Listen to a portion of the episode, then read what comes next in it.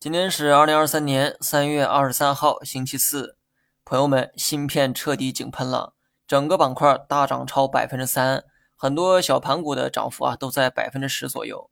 这说明什么？说明等待的意义是为了不错过上涨时的机会，那些中途下车的人无一例外都成了笑话。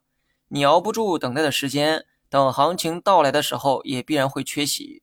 几天前我一直在强调科创50指数的机会，目前看指数的表现已经超过了我的期待。这倒不是说上涨到头了，而是指上涨太快了。那些踏空的人建议你们冷静一些，前面已经犯了错，后面就别再犯第二次错了。追高永远是愚蠢的，真要是看好芯片的长线机会，我建议你等回调再下手吧。当然你要是能拿住不动也可以哈，但我估计买完3天不涨，多数人还是会选择放弃。因为多数人就是这么错失掉上一个机会的。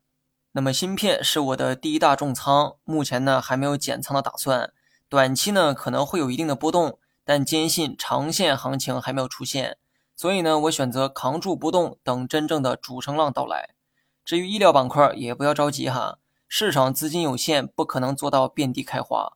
前2天医疗板块出现过一次大涨，当时的涨幅呢大家呢也看见了。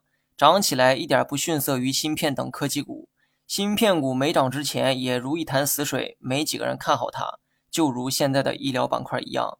至于新能源还需要观察一段时间，小仓位观察哈，暂且呢不做任何倾向性的判断。那么大盘呢还是坚持之前的观点，继续按照突破预期，这句话我喊了3天了，你们今天说啥也得给我点个赞，是不是？好了，以上全部内容，下期同一时间再见。